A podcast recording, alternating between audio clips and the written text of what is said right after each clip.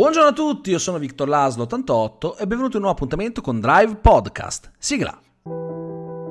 Drive Podcast con Victor Laslo 88. Il podcast consapevole di avere una sigla orribile che va in onda dal lunedì al venerdì alle ore 16 e il sabato e la domenica ad orario variabile in cui si parla di cinema, serie tv e talvolta anche di videogiochi. Perché ricordatevi, il cinema è vita. Allora, oggi è sabato, anche se eh, non sto registrando di sabato questo episodio, ma per voi è sabato, e quindi c'è l'ospite speciale. E questa settimana vi ho portato eh, forse l'ospite più richiesto da voi, ovvero Sinergo. Ciao Sinergo, come stai?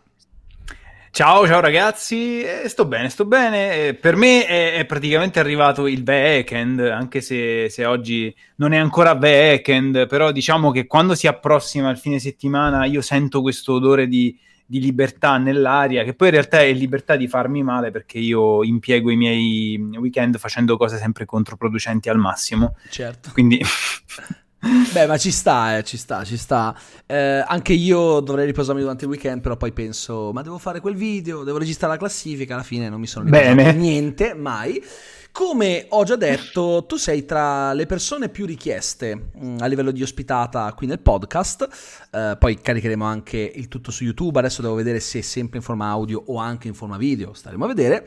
Comunque sia, uh, perché comunque uh, tu hai uno dei canali più grandi in Italia per quanto riguarda il cinema. Credo che insieme, sì. insieme al mio e qualche altro è tra i più grandi, è anche più grande del mio in realtà.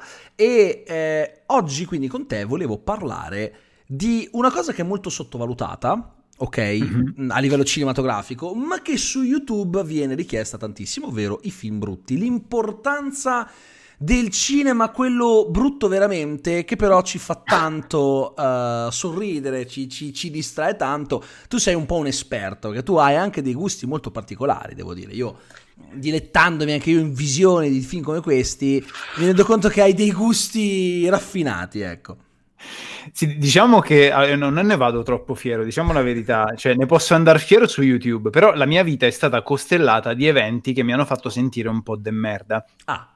Cioè, tipo a me capitano spesso cose, tipo parlo con un altro cinefilo, no? Sì. E, e questo mi fa, magari mi dice oh ma senti ma il settimo sigillo ma a te piace quel film? faccio ma guarda l'ho visto tipo 15 anni fa dovrei rivederlo lui fa eh beh sì perché uno colleziona tante visioni no? poi faccio oh, però ho visto 42 volte l'esorciccio e a quel punto a lui parte proprio la bomba perché dice ma giustamente ma che ca- guardi Bergman una volta sola e guardi, e guardi l'esorciccio 40 volte però purtroppo è, è, una forma mentis che lo so. Che... Ma è normale, perché comunque Il Settimo Sigillo è un film straordinario, però devi essere anche nel mood giusto per guardarlo. Quindi magari l'esorciccio, invece, essendo giusto un pelo più leggero, eh, tendi a riguardarlo più volte. Che poi, secondo me, l'esorciccio non è un film brutto. Cioè, lì siamo su altri. È un film, non è un capolavoro, ma è anche stato girato con la consapevolezza di non esserlo. Era in linea con la comicità un po'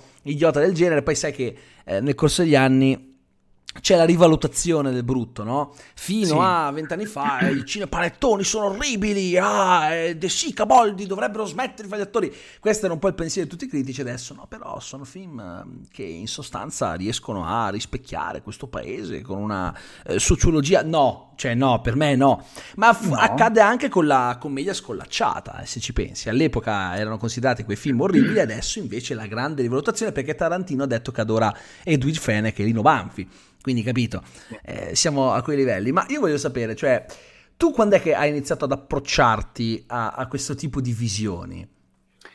Io credo che con me la cosa non sia nata in ambito cinematografico, credo che sia nata in ambito televisivo. Perché eh, quando ero ragazzino mi capitava di stare molto tempo da solo a casa perché i miei genitori la- lavoravano e avevo due opzioni, o fare i compiti anzi ne avevo tre, o fare i compiti o andare a giocare a pallone, perché tutti gli altri bambini giocavano a pallone, oppure guardare la tv. Siccome io facevo i compiti molto in fretta e odiavo il calcio e sembrava che gli altri bambini non conoscessero altri giochi all'infuori di quella cazzo di palla, in quella cazzo di porta. Anche io lo odio, assolutamente. Ecco, io, ma io in realtà penso di aver iniziato a odiare il calcio proprio perché lo vedevo come unica forma di intrattenimento dei miei contemporanei e quando in realtà certo. a me piaceva disegnare, mi piaceva costruire le cose col pongo, cioè mi, mi facevo i filmoni con i e giocattoli. più artigianale, cioè... io, io giocavo con, con, io ero pieno di mh, quelle che all'epoca chiamavo uh, pupazzi, in realtà poi sì, poi sono in realtà action figure perché avevo anche quelle belle e io giocavo tantissimo, infatti mi diceva ma perché gio- ma non vai fuori a giocare con gli altri bambini? Dicevo no.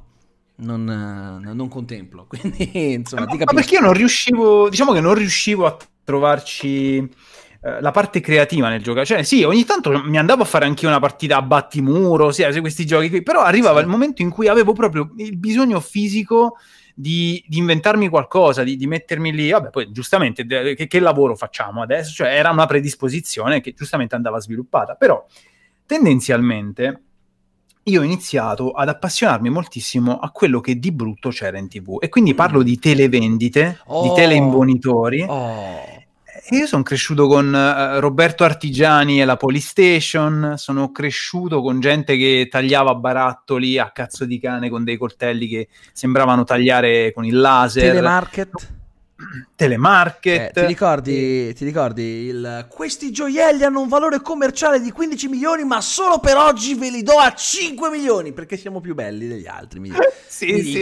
E, i centralini stanno esplodendo. C'era questo suono di telefono in sottofondo. sì, sì, che è fintissimo.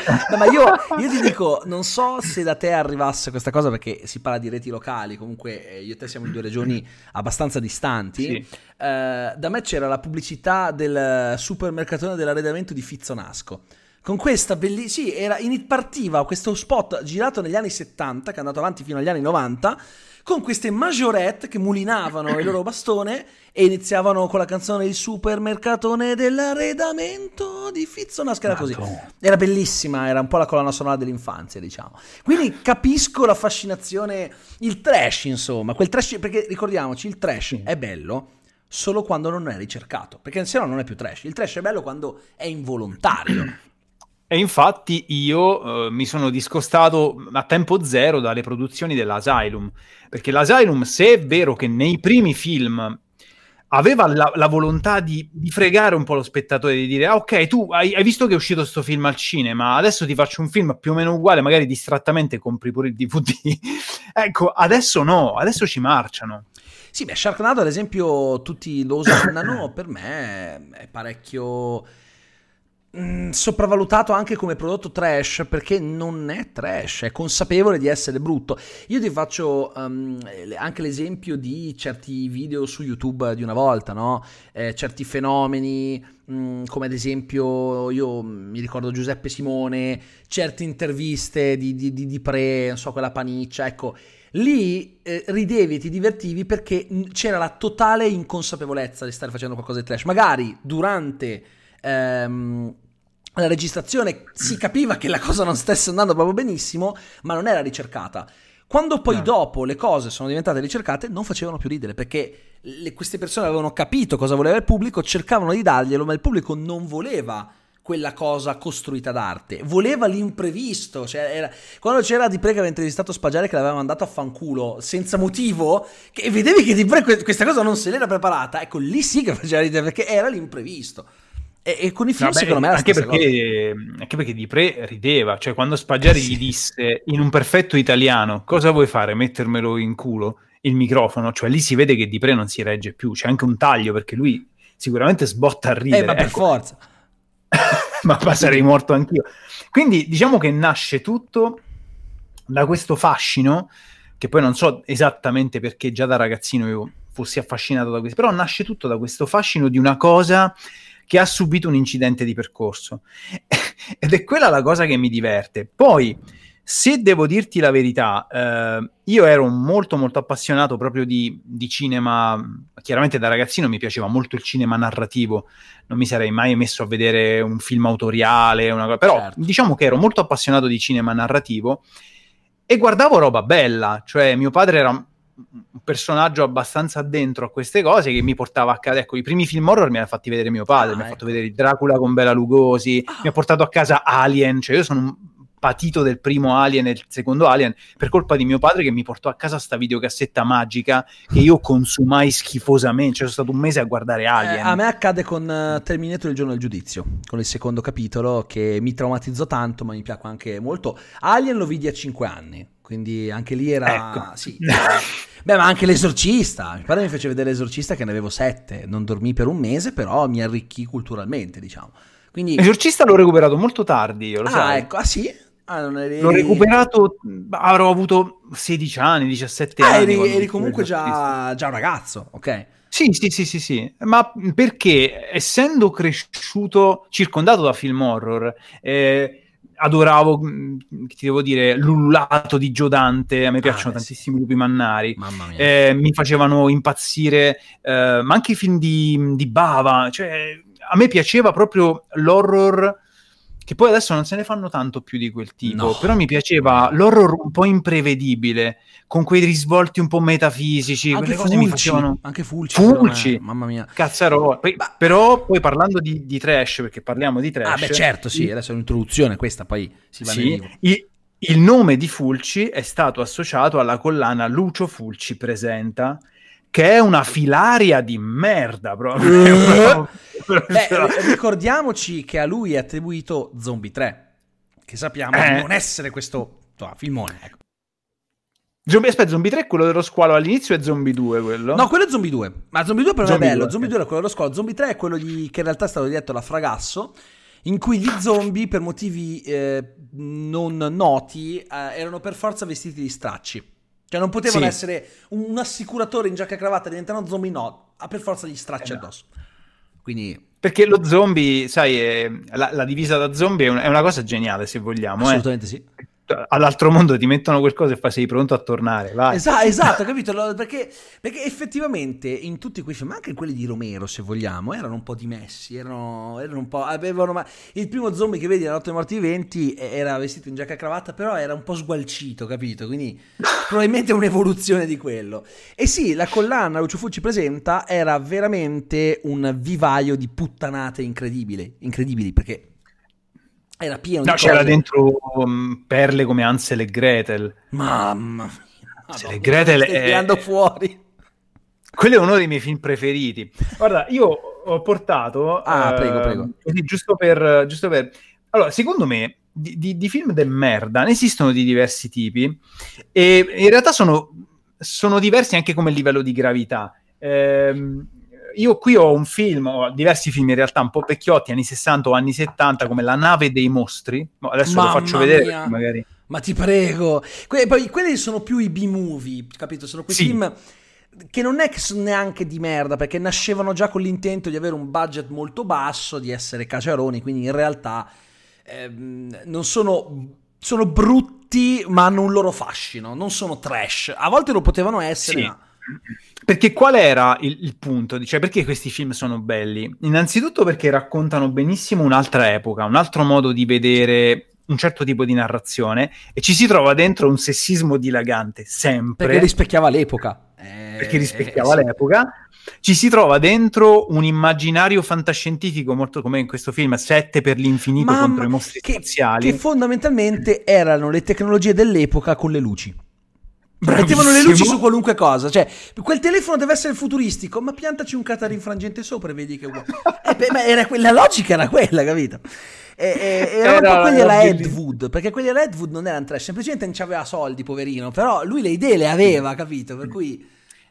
Eh... È, ma, però erano idee eh, che nel loro voler essere forti d'impatto erano estremamente infantili, ah, sì. perché era un linguaggio che non era ancora del tutto maturo è chiaro che se tu ti vai a riprendere, che cazzo ne so, eh, il Nosferatu del, del 22, c'è già una, una, consapevolezza molto migliore di quello che dovrebbe essere un approccio orrorifico. Assolutamente sì, assolutamente, ma, ma, però stiamo parlando anche di un genio, capito? Perché Ed Wood, Ed Wood sì. fondamentalmente lui voleva fare le cose, ma per fare quello che avrebbe voluto fare eh, ci sarebbe stato bisogno di un budget leggermente più alto. Poi si faceva sponsorizzare dal macellaio sotto casa, queste cose qua, capito? Quindi eh, è per quello Infatti, che ho adorato anche Ho adorato anche il film con uh, Johnny Depp. Dio, quanto è bello quel bello, film. Bello, eh. è uno dei miei preferiti di Tim Burton. Lo... Che sì. è anche uno dei più diversi rispetto a quello a cui ci è abituato Tim Burton, ma era, eh, era, molto bello. L'unica cosa è che c'è di mezzo Sarah Jessica Parker che io detesto a livello attoriale con tutto me stesso. Nonostante io, abbia, io sia un fan di Sex and the City, ma io Carrie Bradshaw la detestavo perché proprio mi, mi, mi fa antipatia quando la vedo sullo schermo. È un problema, è solo un problema proprio di di, di pelle, capito? Sai quando una persona ha pelle dici ma io questa non la posso vedere. E attorialmente mi fa quell'effetto. Ho questo problema con John Cusack, quindi posso capire benissimo. L'uomo eh, stu- lui è sempre stupito, John Cusack. Sempre... Eh? eh sì, è sempre... È un po' imbalsama. Allora, io ultimamente sto vedendo però che mentre una, è com- un po' come i videogame. I videogame una volta eri, eri, veramente il nerd sfigato che giocava, adesso tutti quanti sono diventati un po' videogiocatori, però certo con l'avvento di The Room e del film di, di, di Franco che, che praticamente ha, ha, reso giustizia a tutti i retroscena no, del film The Room. Bellissimo, Ho visto di Disaster Artist. Il film Florence, hai visto il film Florence? Eh, sì, quello con Hugh Grant e Mary Streep, giusto? Esatto, sì. ecco, quello è un film che racconta in pieno la potenza di un prodotto fatto male, cioè la potenza a livello proprio di di leggerezza di spirito che riesce a darti una cosa fatta male senza alcuna consapevolezza. È, è quello il sai segreto. Qual è, sai qual è quello che rende i film trash belli? È il cuore. Perché, ad esempio, The Room è un film trash, non voleva essere un film trash e l'autore, Tommy Wiseau, era convinto di aver girato un capolavoro, tant'è vero che lui lo, te, lo, te, lo fece tenere due settimane a Los Angeles quando uscì perché lo propose per gli Oscar. Lui era, lui, lui era, convinto di aver girato un capolavoro. Non era lui che aveva girato un filmaccio, erano gli altri che non riuscivano a comprendere il suo genio. È, quella, è quello che rende divertente un film di quel tipo. Il fatto che sia brutto, ma tutti ci credono a un livello tale che l'effetto comico è assicurato. Assolutamente. È quella è la bellezza, capito? E quindi, quindi sì, eh, perché ci sono i film che sono brutti e basta. Cioè quando, ad esempio, io e te eh, facciamo spesso recensioni o comunque chiacchierate su film brutti sui nostri canali, no? Sì. Eh, molto spesso mi chiedono, ma quindi arriva recensione incazzata? E io a volte rispondo no, perché il film è solo brutto. Cioè, ad esempio, un prodotto non è un film, però è sempre di questo tipo. Un prodotto che eh, anche tu hai trattato spesso è stato 13. Madonna santa. Perché? Perché è brutto, ma si prende dannatamente sul serio. E ti mette sì. delle cose che sono talmente assurde, e tu vedi che ci hanno creduto tutti e pensi, ma è paradossale. E allora sì. lì, lì, perché poi hai fatto benissimo, cioè la differenza di altri prodotti è che ecco. avevano il budget. Capito? Quindi hanno proprio. Quello è il problema. È quello il problema. Perché la maggior parte dei film che recensiamo io e te, quelli brutti, sono film girati con due lire. Ad esempio, tu hai mai visto Left Behind con Nicolas Cage? No, no, non ho mai avuto il piacere. Io sono convinto che se tu lo guardi, ci fai un video istantaneamente. No, veramente, ti dico solo che. Me lo segno, aspetta. Segnatelo. Guarda, io, io te, allora, ti dico solo che è stato fatto da dei tizi fanatici religiosi convinti realmente che prima o poi avverrà il, uh, ra- il, il rapture, cioè l'ascesa in cielo delle persone giuste e, e che quelle, quelle meno meritevoli rimarranno sulla terra a vagare in un mondo in rovina, ok? Questa è la trama okay. del film. È un po', l'idea è quella di The Leftovers, ma fatta di merda. Ok, l'idea è quella. E ti dico solo che il primo momento in cui compare Nicolas Cage è in una foto.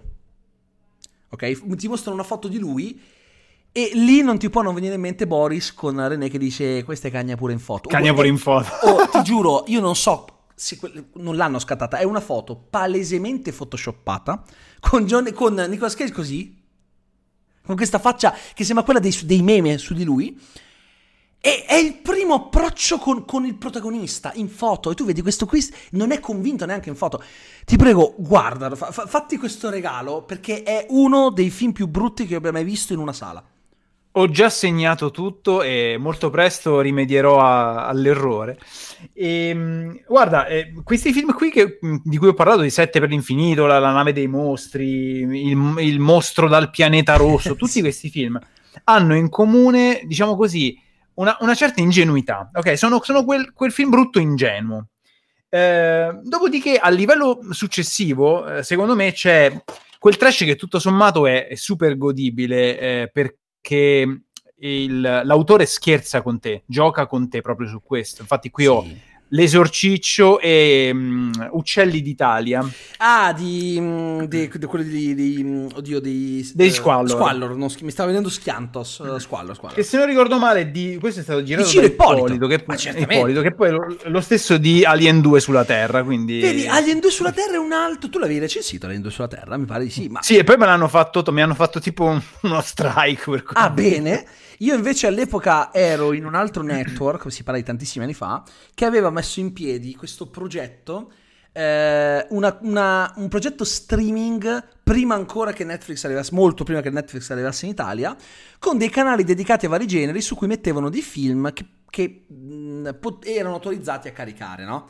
Solo che ovviamente erano tutti film abbastanza brutti. Tra questi c'era anche quello, quindi io misi la recensione perché mh, mi misero in whitelist e quindi avevo l'autorizzazione a usare il film. Poi quando andavi da quel network tolsi il video, quindi non è più disponibile.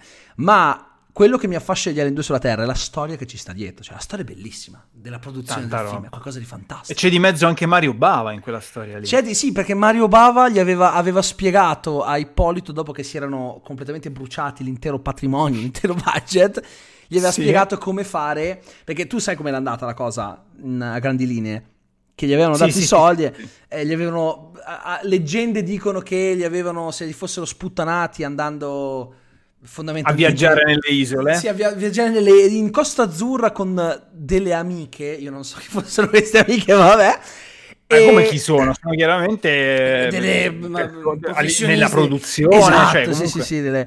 E praticamente, e poi, e lo dico anche per chi non lo sapesse il pubblico, eh, Un'altra, in un'altra intervista Ippolito disse che il suo socio eh, usò quei soldi per pagare i suoi debiti con la banda della Magliana.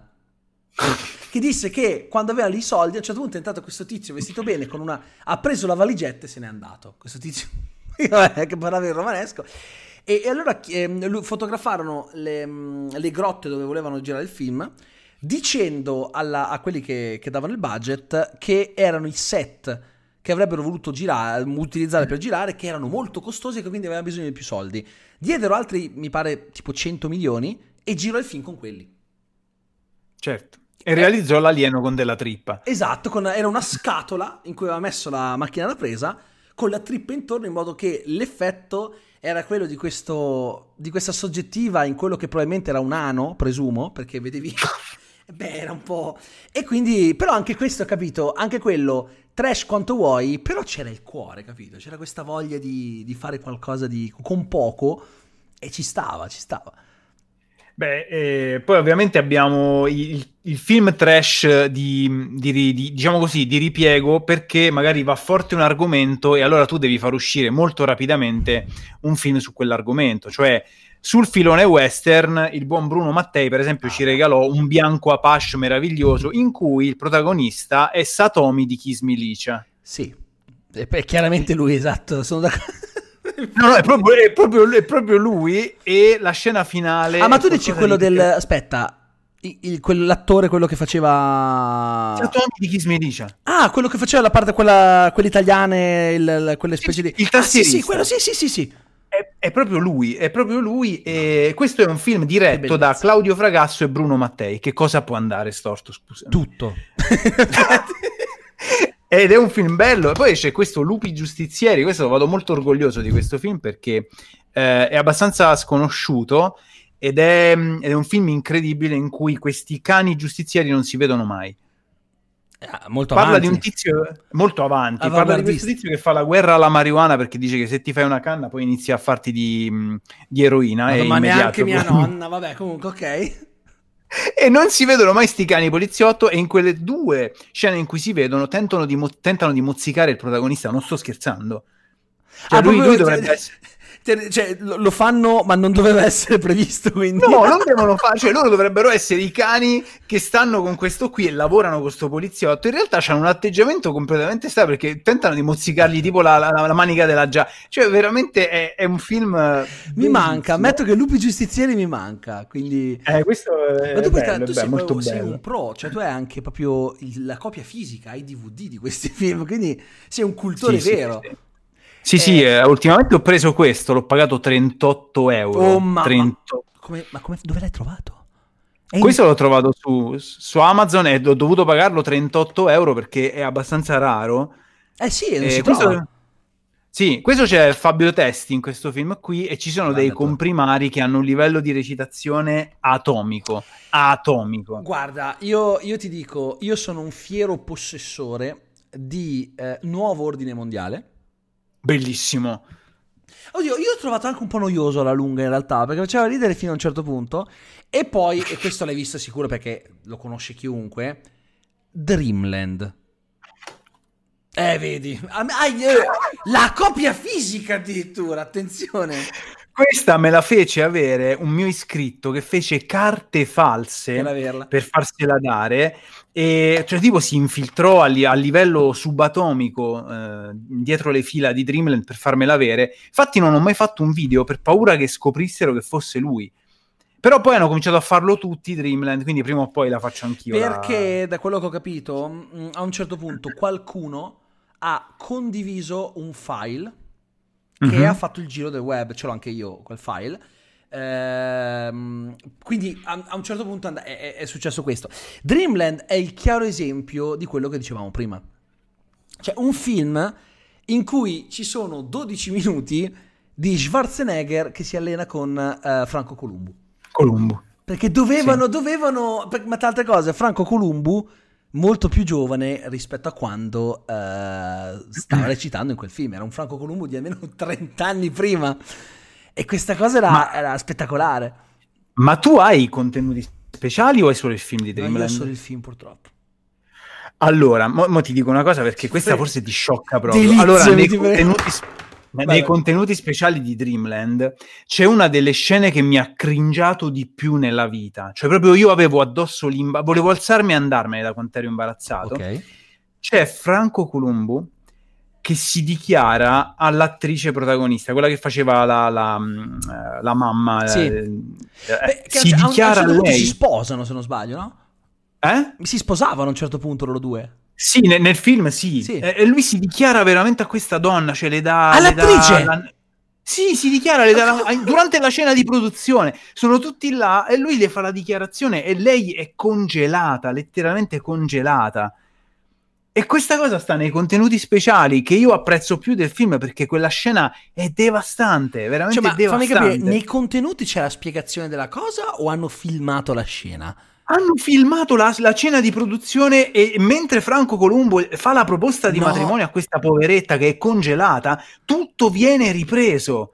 Con lei che fa, no, ma dai, stai scherzando, non è vero. Lui fa, sì, sì, no, no, no, vieni con me, vieni con me a Los Angeles, vieni con me. Ma io voglio sapere se lei è andata con lui a Los Angeles a questo punto. Io voglio, voglio, voglio capire se lei è andata... No, non credo, lei, lei se le avessero messo se le avessero dato una coltellata non sarebbe uscita una goccia di sangue, Mattia. Cioè, lei era proprio congelata. Ma non ci posso credere.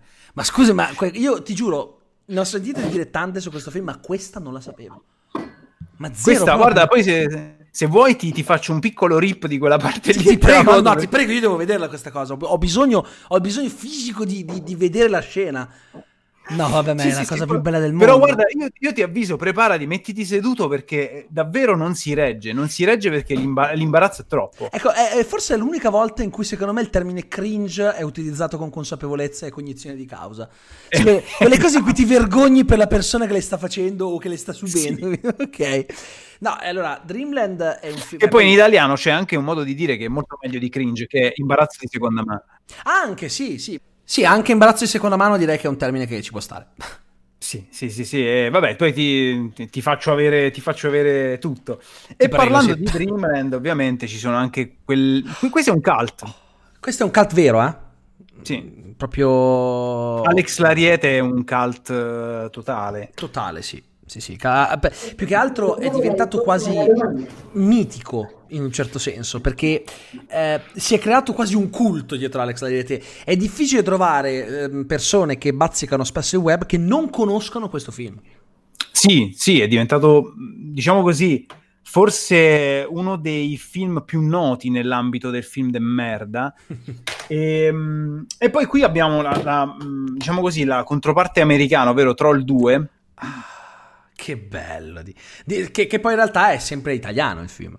Sì, è di Claudio Fragasso. Il primo film no, il primo film è... Tra l'altro è anche carino. Ma, ma, il punto è che non c'entra neanche. Cioè non... no, non c'entra niente, non c'entra niente. Non l'avevo mai visto il primo, ti dico la verità. Ho sempre visto Troll 2. È un film normale, è un filmetto, un B-movie anche quello. Il seco... Anche lì, il secondo ha dei problemi enormi, però se ci pensi, c'è del genio nel, nel, nel, nell'idea, cioè è scritto male, però ci sono dei goblin vegetariani che per sbranarti devono trasformarti in una pianta. Perché non mangiano direttamente le piante? Cap- cap- cioè, perché devono mangiare le persone? Cioè, per quale motivo non vanno in una foresta e non si fanno il pasto con la quercia? Perché devono trasformare me in una pianta? Non ha senso questa cosa. Guarda, c'è una battuta del film che forse spiega le cose, ovvero dice ehm, le persone piante sono il loro pasto preferito, c'è una cosa tipo così, mm, però... Eh, capito, ma sì, è un po' come dire... Eh, cosa mangi stasera? I fagioli o i Ferrero Rocher? È ovvio che uno dice, ma basta, questo pasto con i cioccolatini me lo faccio anche. Però vedi, questo mh, sancisce un po' l'importanza del cinema brutto, che è il tema di questo podcast di oggi, perché comunque eh, alla fine sono, sono delle perle, cioè sono importanti questi film, perché è cinema anche quello. Perché comunque eh, io non sottovaluterei la, la componente cuore che c'è in questi mm-hmm. film. Perché io ho visto tanti film che sono solo brutti, fatti solo per i soldi, che valgono 20 volte meno un Troll 2 a mio modesto parere. Sì, sì, ma perché? Perché un film modesto a livello anche subliminale, lo spettatore arriva a, a fare, diciamo così, a fare quel saltino in più, quello sforzo in più. Sì. Per sostanzialmente per abbracciare l'idea del film, poi che non ci riesci perché è troppo stronza, è un altro paio di, di maniche. Però tendenzialmente è quella la cosa bella del cinema trash. E io mi sentirei di dire una cosa che magari se mi sente un professore di, di cinema mi sputa, però eh, a me ha insegnato tantissimo a girare. Vedi? Giuro, giuro Vedi. perché eh, credo che il modo migliore per imparare a fare una cosa sia capire innanzitutto cosa non devi mai fare. E, e, soprattutto per quello che riguarda magari la sensibilità nel montaggio, i tempi nel montaggio, moltissimi film brutti mi hanno insegnato che cos'è che produce un risultato involontariamente comico esatto. a livello di montaggio e a livello di messa in scena. Ho imparato che certe riprese non vanno fatte larghe eh perché no. larghe sono desolanti. Eh, sentivo un'intervista di Jackie Chan che diceva: Se vuoi fare le arti marziali e le vuoi far vedere in modo tale che siano divertenti, riprendile da lontano perché dai un senso più eh, più distaccato, più, più, sciocco alla scena. Ecco, io ho visto film trash sfruttare questa inquadratura larga in situazioni che veramente non richiedevano forse... No, ma, ma, magari richiedevano un primissimo piano, anche un, primo, un primissimo piano, un dettaglio forse. Ecco, guardando i film trash io ho fatto proprio un bagaglio di tutte le cose che non dovrei mai fare, tant'è che io mi ritengo una persona molto più brava a girare male che a girare bene. Cioè, quando io giro male apposta, sono un cazzo di genio, sono molto bravo. Quando devo girare bene, le mie cappelle le faccio, ma sono infallibile quando devo girare de merda. Quando beh, mi viene in mente il trailer della caccia al tesoro alla Lynch che avete fatto. quello era, era, qual- era, qualcosa di meraviglioso, quello, eh? davvero. Quello era un omaggio. Cioè, quindi. Eh, quando vuoi fare una cosa del genere, eh, dai il meglio di te, in sostanza. Però vedi, però, però era, era, era divertente, cioè l'effetto l'avevi ottenuto bene. Sì, ma anche quando abbiamo girato, noi abbiamo girato una trilogia, poi è diventata una trilogia, Il caso delle droghe. sì.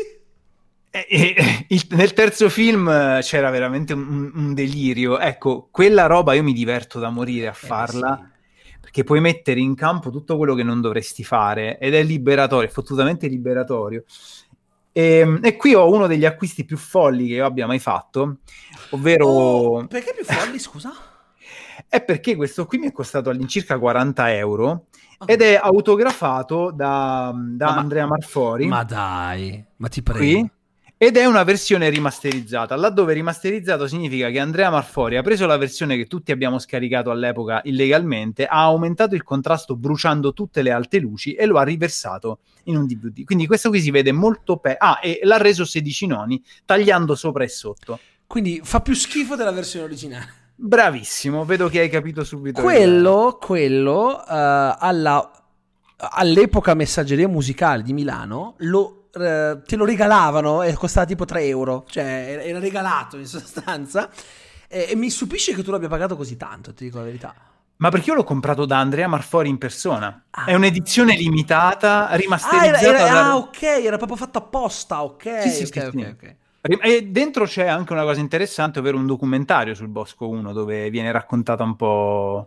Eh, ti portano sui luoghi dove hanno girato il Bosco 1. È quello che ti... io mi ricordo questa, questo contenuto speciale che spiegava che la scena della morte maligna con il tizio che riceveva l'uovo in faccia in realtà era un cortometraggio di Marfori precedente che lui ha inserito a caso. E tra l'altro non so se sai chi aveva il DVD, quello, non quello lì, quello normale, non so se sai chi lo distribuiva. Troma. La Troma, esatto. Evil, Cla- Evil Clutch, sì, lo, lo distribu- parlando La, di... di... di... titoli... sì, sì.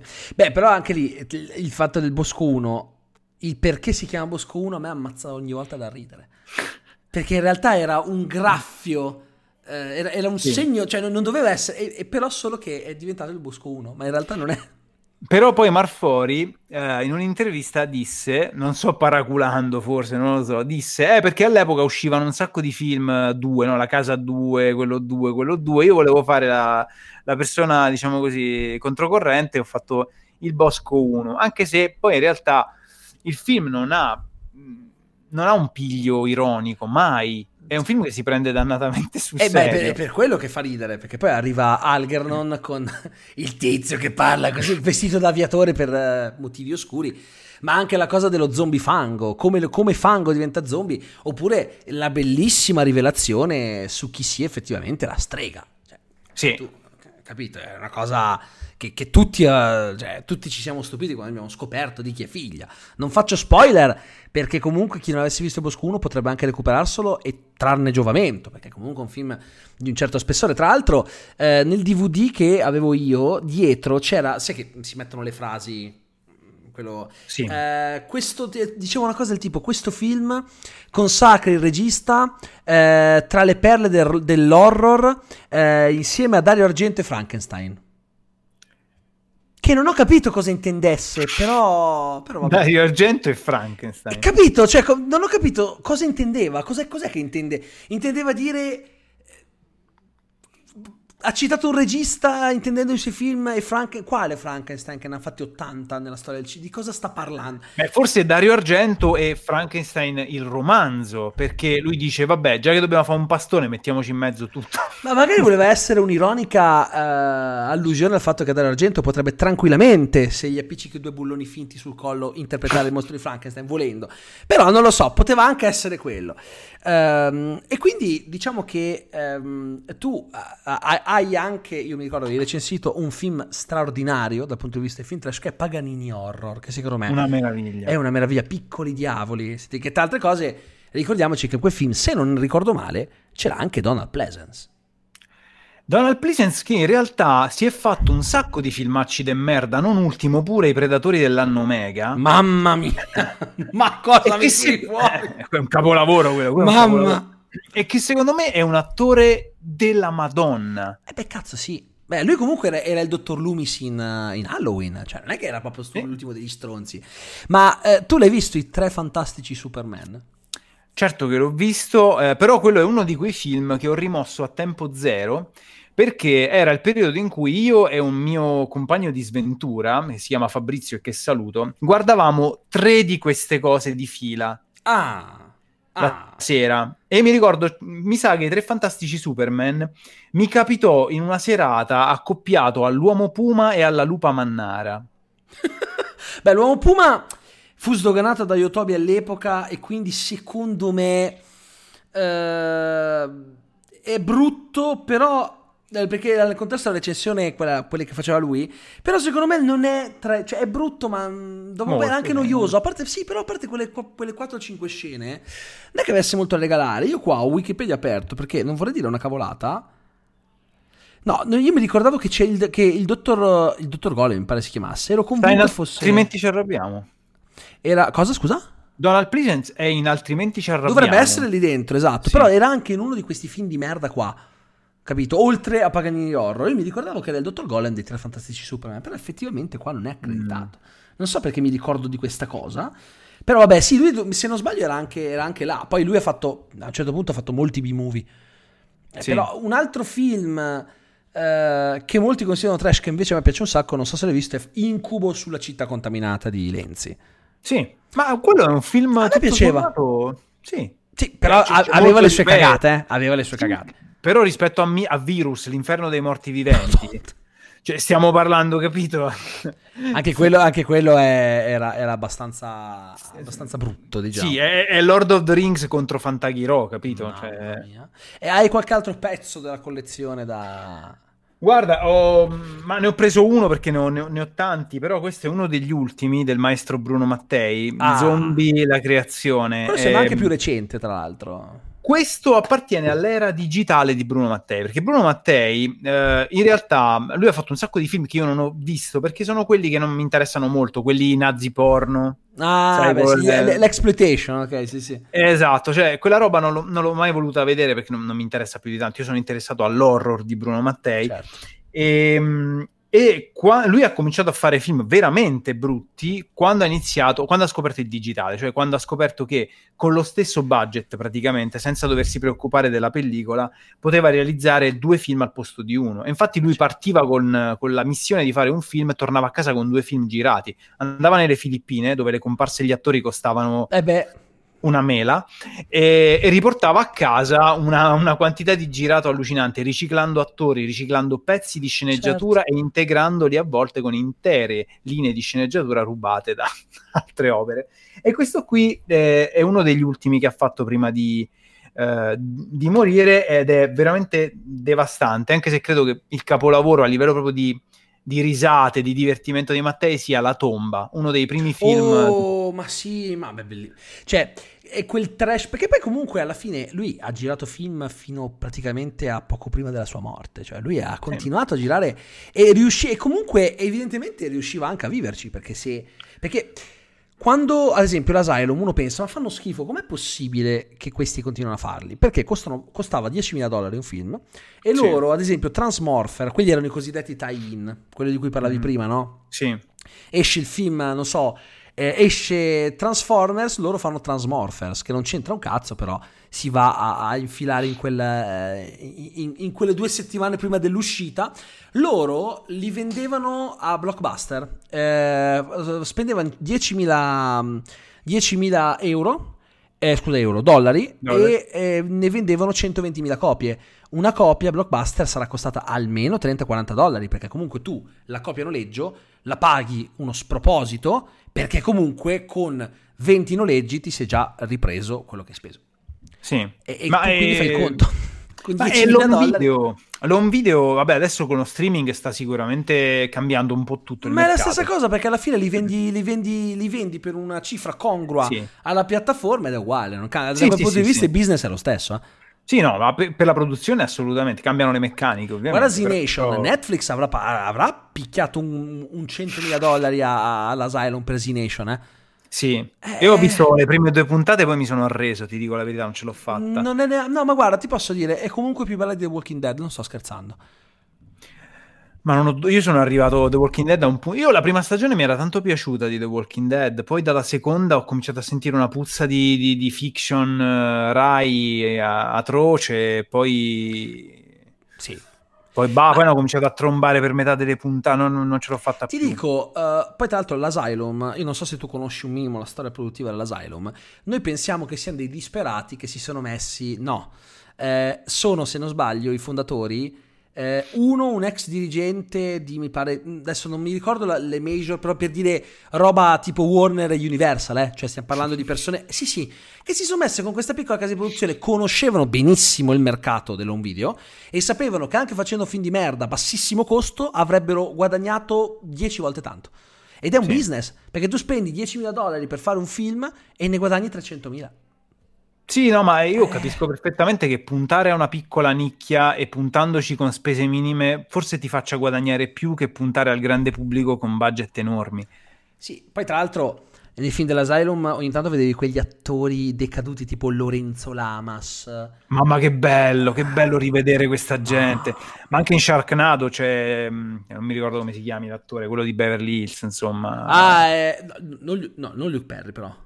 No, no, no, Luke Perry. Eh, faceva, mi sa che si chiamasse David, mi sa. ah, ho capito. Beh, ma se per questo c'è anche Tara Reid. Sì, sì, sì, sì, sì. dire che questa ha lavorato con i Coen e è finita a fare già Sharknado. Quindi, eh, capito, eh, ha fatto il grande Le Boschi e poi è finito a fare quella roba lì. Però è il bello uh, anche io adoro ah, nei film quelli proprio brutti lascia stare l'asylum io adoro quando vedi proprio quegli attori eh, ma decadutissimi capito? Che li vedi lì e pensi minchia c'era proprio bisogno di pagare le bollette st'uomo e eh beh ma è bello. Come eh, ad esempio eh, mi ricordo che io trovi recensì un film che era un tie-in di Jurassic Park mm-hmm. dove la, la cattiva che era questa scienziata era la madre di Laura Dern che era la protagonista di Jurassic Park quindi avevamo fatto, sì, sì, che era quella che a un certo punto partoriva l'uovo e le si spezzavano le anche nel farlo, sentiva il croc delle... Quello eh, non, purtroppo non, non, non mi ricordo, questo... quello, allora, eh, non mi ricordo il titolo, però anche quello è da guardare, io l'ho visto, quello fa veramente ridere dall'inizio alla fine.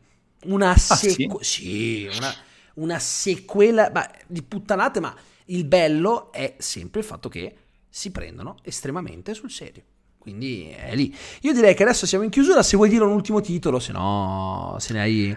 Ma guarda, io mm, se, più che un titolo, io vi consiglio di, di, assaporare diversi gusti per questi film. Perché se mi metto a parlare di titoli, finiamo tra, tra sei Ovviamente, mesi. sì. Ovviamente, però guarda, se proprio devo citare un film che forse è uno dei miei preferiti in assoluto e non ancora riesco a trovare in copia fisica, forse per questo te ne parlo, perché ho ancora questo, questo tarlo certo. in testa, è Blood Delirium, Delirio oh, di sangue. Sì, sì. Un film che mi ha scioccato per alcune soluzioni di messa in scena. Davvero, sono rimasto completamente spiazzato, ma non perché, cioè, sai quando rimani spiazzato per Lynch? Sì, sì. Ok, così, ma con la consapevolezza che nulla di tutto questo era stato pianificato. Cioè il mio essere spiazzato non era pianificato. Lynch lo pianifica. Eh sa sì, Lynch sa che farà quella cosa lì perché vuole fare quella cosa lì. esatto. Qui no. In Blood Delirium succedono queste cose e tu fai ma sta scena è caduta da un aereo per sbaglio? Come hanno fatto a scriverla? E, e... Un po' tipo Manos di Hands of Fate, se vogliamo. Capolavoro. Cap- quello, quello però era proprio, cioè, quello era che durava tipo un'ora, non aveva teoricamente non aveva neanche la durata. Eh, durava un'ora perché ah, tu sai com'è nato quel film? Eh, era tipo una sorta di scommessa tra sì, sì, sì, mi ricordo. Sì, perché uno diceva "Guarda, il film horror, il film... No, ma quale film horror? Te lo scrivo in dieci minuti un film horror, non ci vuole un cazzo a fare un film horror", perché questo era un appassionato di teatro e vedeva di cattivo occhio il cinema, soprattutto il cinema di intrattenimento sì, sì. E, e, l'horror soprattutto sostanzialmente e quindi da quella scommessa con, con, con il voler dimostrare che fare un horror è molto facile, eh, creò il film horror più brutto della vita, riuscendo a dimostrare l'esatto contrario. È un bel win per noi che amiamo il cinema. Direi horror. proprio di sì. Sì, perché poi cioè, quelli che dicono ma cosa ci vuole fare un film? Sì, eh, sicuramente. E niente, quindi io ti ringrazio, uh, Sinergo, per, per essere stato con noi. Sinago Mario, come preferisci essere chiamato. Manergo, Manergo. Manergo, Manergo, o anche Simario se vuoi. Comunque, eh, io ti ringrazio per essere stato con noi, problemi tecnici a parte, che abbiamo avuto un momento di, di, di infarto della, della registrazione. E poi non li abbiamo neanche risolti noi, si sono risolti da soli. Sì, non ho capito. Secondo me, secondo me, a uno dei due stava andando un po' così la linea a un certo punto. Vabbè, comunque, eh, va bene. Quindi io ti ringrazio, ti lascio a goderti insomma, la, la, la, il meritato riposo serale. Eh, io do appuntamento a tutti voi alla prossima puntata del podcast e ci vediamo. Eh, quindi buona giornata. Ciao a tutti. Ciao.